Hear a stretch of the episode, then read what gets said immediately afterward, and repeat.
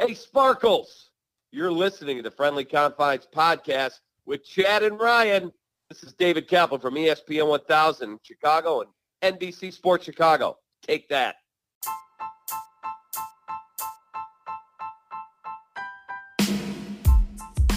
Hey, Chad, we got a good one this week on Yep. a special edition of the Friendly Confines. Dani Wexelman, she's a host on MLB Network Radio, really up and coming star when it comes to some uh, really great people covering the game of baseball. She's stopping by to talk about the Cubs this week. And one of the things that she's going to be talking about is where the Cubs kind of stand in the national conversation when people discuss the Chicago Cubs and what they're doing on the north side. What I love, I mean, you look at what they did in May, and this was the hottest team in baseball. Um, you know, right to the from the end of April to the first week of June. Uh, but I like about this team is they are a bit under, kind of under the the radar, and even with their big run, I mean, everybody's talking about the Padres and the Dodgers, and, and people are talking about the Boston Red Sox and their resurgence. I like that this team is under the radar. I like what Dani had to say. So much more great insights. Another great interview here on the Friendly Confines. So here is our full length interview with Dani Wexelman from MLB Network Radio on this special edition of the Friendly Confines.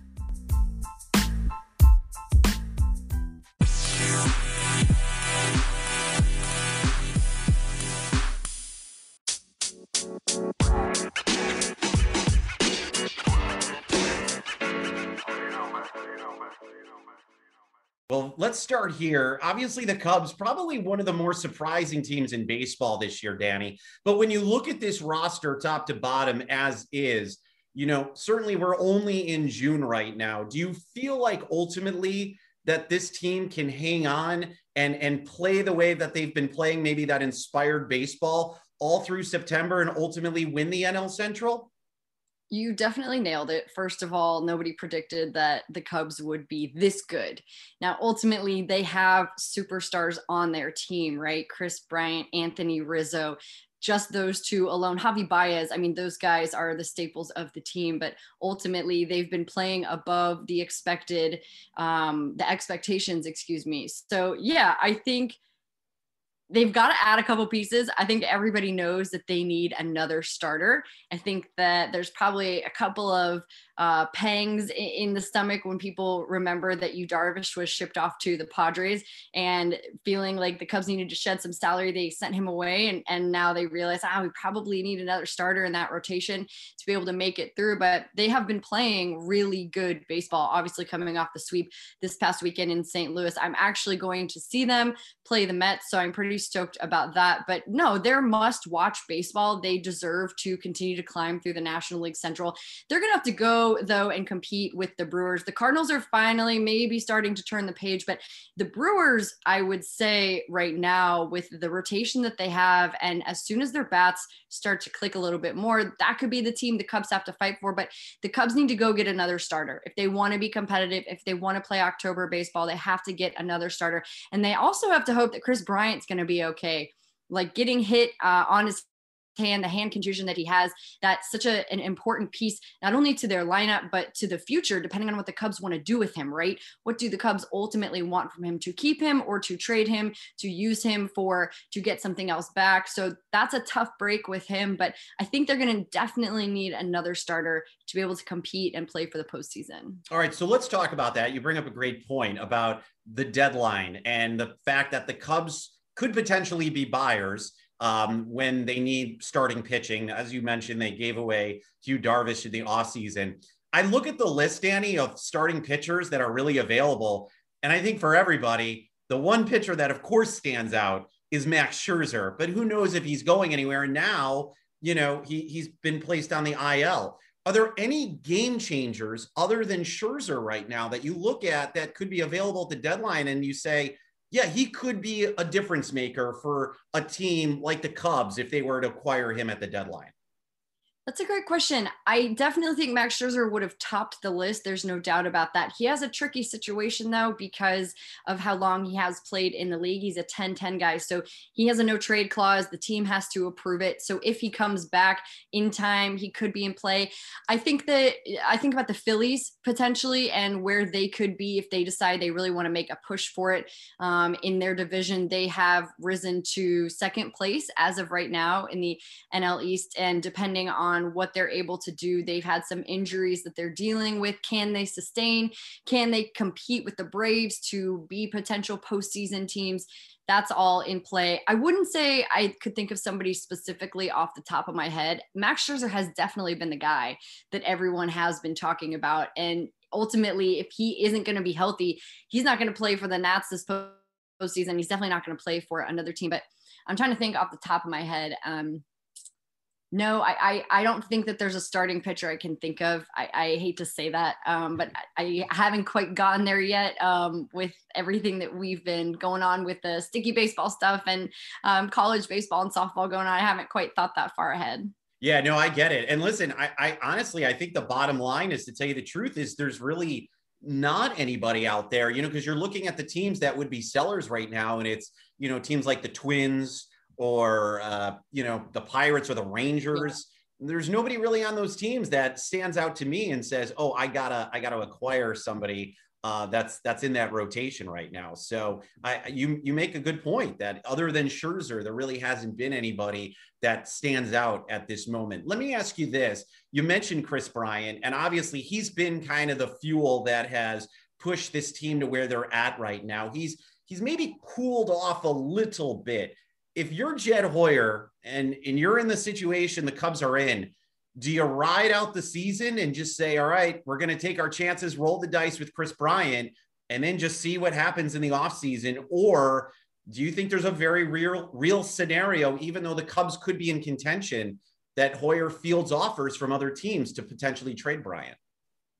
Man, if I only had that kind of power, right? I definitely think, I mean, Kris Bryant, first of all, super utility. That guy has logged innings at so many different positions this year. He's been able to slot in and just really be an impact player. I think that, that is so important. I think for any player to really just be able to field another position and play it well is invaluable. And second of all, his numbers at the plate before he got hit pretty good, like better than I think a lot of people were expecting. I remember Kris Bryant saying something before the season started, something along the lines of like, I don't know if my heart is in it or or something uh, to that effect. Like he just didn't know where his head was at with the game. And clearly he's come back into it, recharged, whatever he needed to do just to sort some things out. And it happens. I think people don't realize that these baseball players are people and sometimes they go through ruts or have a hard time outside of the sport. So whatever he was dealing with, he put he squashed it, put it to the side, whatever, and has come out this season. I would keep him. I would keep him on that team. He meshes well. He's a leader on that team. He can do a lot of different things for you. And ultimately, I think he he's just a staple for them. I don't know if I, th- I think they're going to go for it. There's no doubt about it, especially if they continue to play the way they are. But I, I, I don't think I would get rid of him. I think I would keep him and I would continue to push forward and I would add a piece. I would add a piece to that team because the NL Central at this point, as we said, is really eh, well, except for the Pirates. You know, the Reds are are, are competitive right now, but truly, I think the Brewers and the Cubs can start to make a, a wider gap if the Cardinals are kind of just laying low right now. I do think the Cubs and the Brewers could be competing for that spot. Now, listen, if you look at the rest of the National League in general, the Cubs have to win the division. I don't think the Cubs are going to get a wild card spot, but I do think I do think that if they get the right pieces, they could win the National League Central. Yeah, no, I agree 100% with everything you're saying. We're talking with Dani Wexelman of MLB Network Radio, and you can also find her on Twitter at Dani Wex, taking some time to join us here on the seventh inning stretch. So um, let's go here. I don't know if this has gotten any pub on the national level, but there was big news out of Chicago that both Anthony Rizzo and Jason Heyward came out and publicly said they have not taken the COVID vaccine. Um, I don't know if this is something you guys have touched on at all on the network, but I'm curious what your stance is from when you see players coming out and saying publicly, hey, I just don't feel like it's right for me. Do you feel like they're being bad teammates? Because I think there's some in the media uh, in Chicago that are kind of saying, as great as and as much as Anthony Rizzo is loved in this city of Chicago, people are are sometimes labeling him as a bad teammate, putting himself first before his team first. Has there been anything that you guys have talked about on your shows about that and and where you guys, you know, stand and think about that? I haven't seen that, and we have not talked about that on the shows. So I host regularly on Sundays, but during the week when I'm filling in, they may have touched on it. I have not specifically talked about it. I think two things. Number one, you don't know everybody's circumstances. I know that Anthony Rizzo beat cancer and there's a lot that he has dealt with in his life. So there could be something that a doctor is suggesting. We don't know the circumstances around everyone's situation. Ultimately, I would hope that he's wearing a mask and he's helping protect his teammates and the staff that work at those events, that work the game, the, the clubhouse guys, everyone involved. I would hope that he would be wearing a mask if he wasn't vaccinated and definitely taking all the health and safety protocols that he can.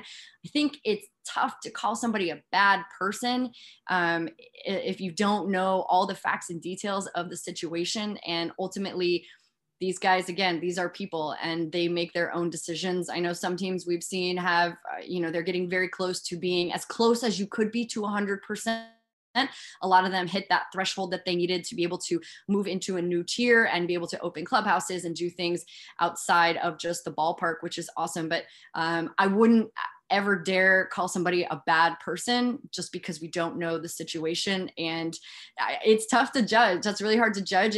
We don't know. Um, we don't know. We don't know the situation for either of those guys. I would hope, I would just hope though, honestly, at the end of the day, they're being safe and they're being careful because I'm sure that they're concerned about their family members as well. You know, everybody last year was in such extreme protocols. It's not just the players that you have to worry about, it's their family members, their kids. There, there's a lot going on behind the scenes. And ultimately, you would just hope that they're being safe and following protocols that are necessary and and the team supports them and you know they're people i think that's the important thing to remember i, I can't speak to that personally but whatever decision they make is theirs to make let me ask you a question. I'm just curious. You working at the national level, uh, where, where do the Cubs fall, in your opinion, in the hierarchy of how maybe baseball fans look at the team. I mean, I guess you know there's the order you would think like the Yankees, the Dodgers, the Red Sox. Where where in your opinion do you feel like the Cubs come in when people are talking about them at a national level? Great question. Well, first of all, the the Cubs play at Wrigley, and Wrigley, just in the scheme of the hierarchy, first of all, is one of the coolest most impressive stadiums as far as history goes, right? And, and, just the structure of it and the ivy and everything that's so special. Second of all, the Cubs have some of the most entertaining players and talented players in the league. So I wouldn't say that I'm talking about them in my first breath of conversation if I'm having a general conversation with someone on the street, but absolutely no doubt about it. If I'm talking about, oh my God, have you ever been to Wrigley? Like, have you been to Fenway? How cool are those ballparks? Have you ever had an opportunity to watch Anthony Rizzo play Sunday night baseball or watch some of the clips when he's mic'd up? He's one of the most entertaining guys that exists. Javi Baez is a literal magician, which is why he has his nickname, right? And and will be so valuable to this team. No doubt about it. The Cubs are always in a general conversation. Me personally, I'm not, you know, living and breathing and dying with the Cubs. And I understand those who are should be. Like they have an incredible team. They just are coming off a World Series a few years ago, still exciting. And I'll tell you, my grandpa was a Cubs fan. My grandpa's name was written on that brick wall. I had a friend go down there and do that for him. He, he was a huge Cubs fan, grew up in Chicago. So it, so I've got a little cubby blood in me, no doubt about that. But no, they're they are no matter who is playing for them, whatever year it might be, the Cubs are always going to be in the conversation because they're kind of spicy, they're fiery, they're in the central where the Cardinals have obviously won 11 world championships. And so people are automatically going to think that the Cardinals have that upper hand, but it's the Cubs who have something so special and unique about them and lovable. To be honest, they are really lovable.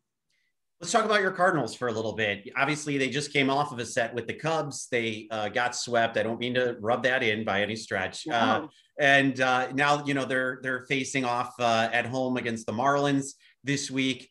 Um, I know injuries have been a big issue with the Cardinals, but I got to be honest, when we started talking on our show about where I thought the Cardinals were going to finish, I, I honestly thought the Cardinals were going to win the division this year. Are you as surprised as everyone else that the Cardinals are not playing well? Or is this just a circumstance of they're really banged up right now? And if they were healthy, maybe we'd be talking about a different baseball team. I think anytime you sign a perennial gold glove in Nolan Arenado, you think that you are, I mean, not just his glove, his bat too, right? It is so impressive. You think that it kind of gives you a bit of a golden ticket, so to speak. But I knew that there would be other teams that were competitive in this division. I think I thought the Cardinals offense would be a bit more um, aggressive and and showing up a little bit more. You have to remember they lost Harrison Bader early in the season. He came back, he's gone again. Jack Flaherty's gone now with that oblique strain. They're losing their ace in him. That rotation needs guys to step up right now. They they have not had that. They are struggling mightily in that department. And then as far as the offense, you have Tyler O'Neill who who's been doing great, but ultimately you need Paul Goldschmidt, Nolan Arenado to step up. Tommy Edman has been great in that leadoff spot after they lost Kolten Wong to the Brewers. Ultimately, yeah, I would say it's a bit disappointing right now. And I think that they've really um, had their fair share of injuries they've had to deal with, and they're not hitting. They're just truly not hitting. They definitely could use, I think, another top end arm. They're definitely going to be just like the Cubs, looking for someone to start those important games for them down the line. If they don't get someone like that, I don't see how they could possibly win the division. But really, ultimately, what we're both saying here is that the Brewers are really good. Brewers pitching staff are throwing up some wild stats. Corbin Burnes, Brandon Woodruff, ridiculously good. So whoever's going to win the Central has to go through the Brewers. I, I think that's what's going to happen. Do I think the Cubs can do it? Yeah.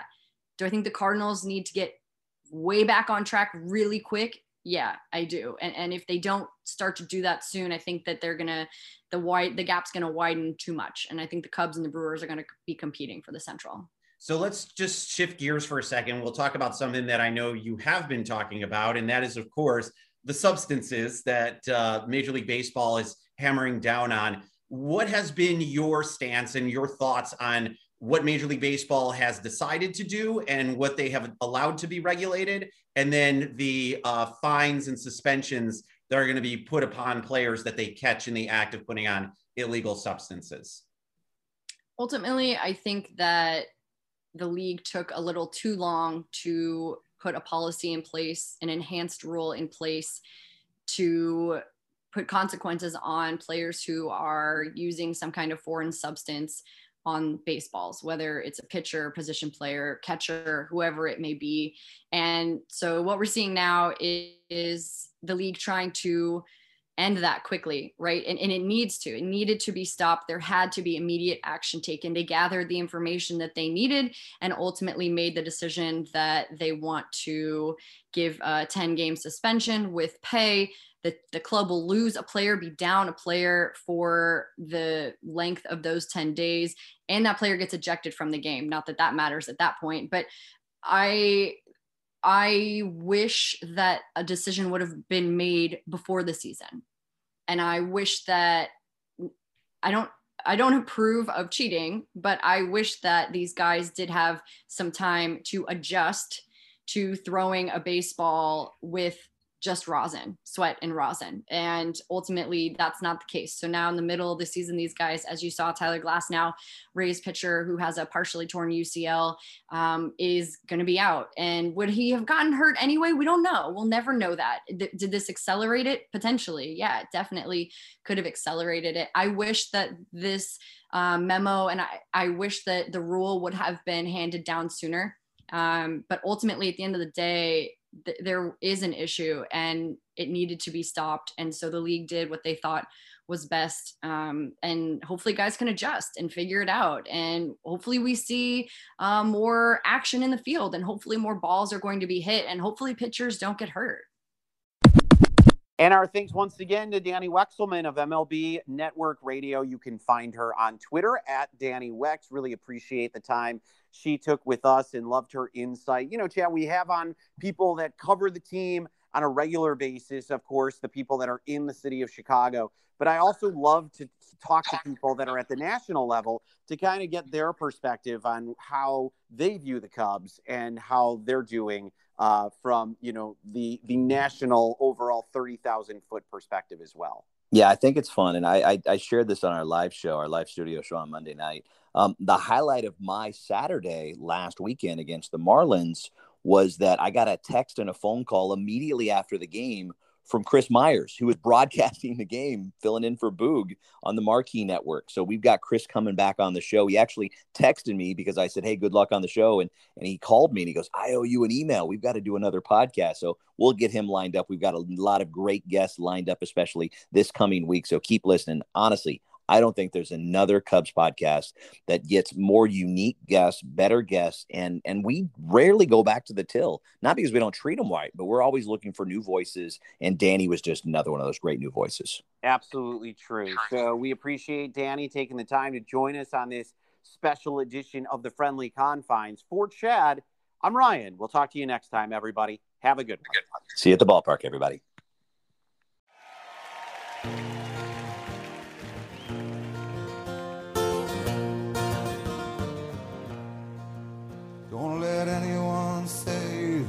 Just a game. For I've seen other teams and it's never the same. When you're born in Chicago, you're blessed and you're healed. The first time you walk into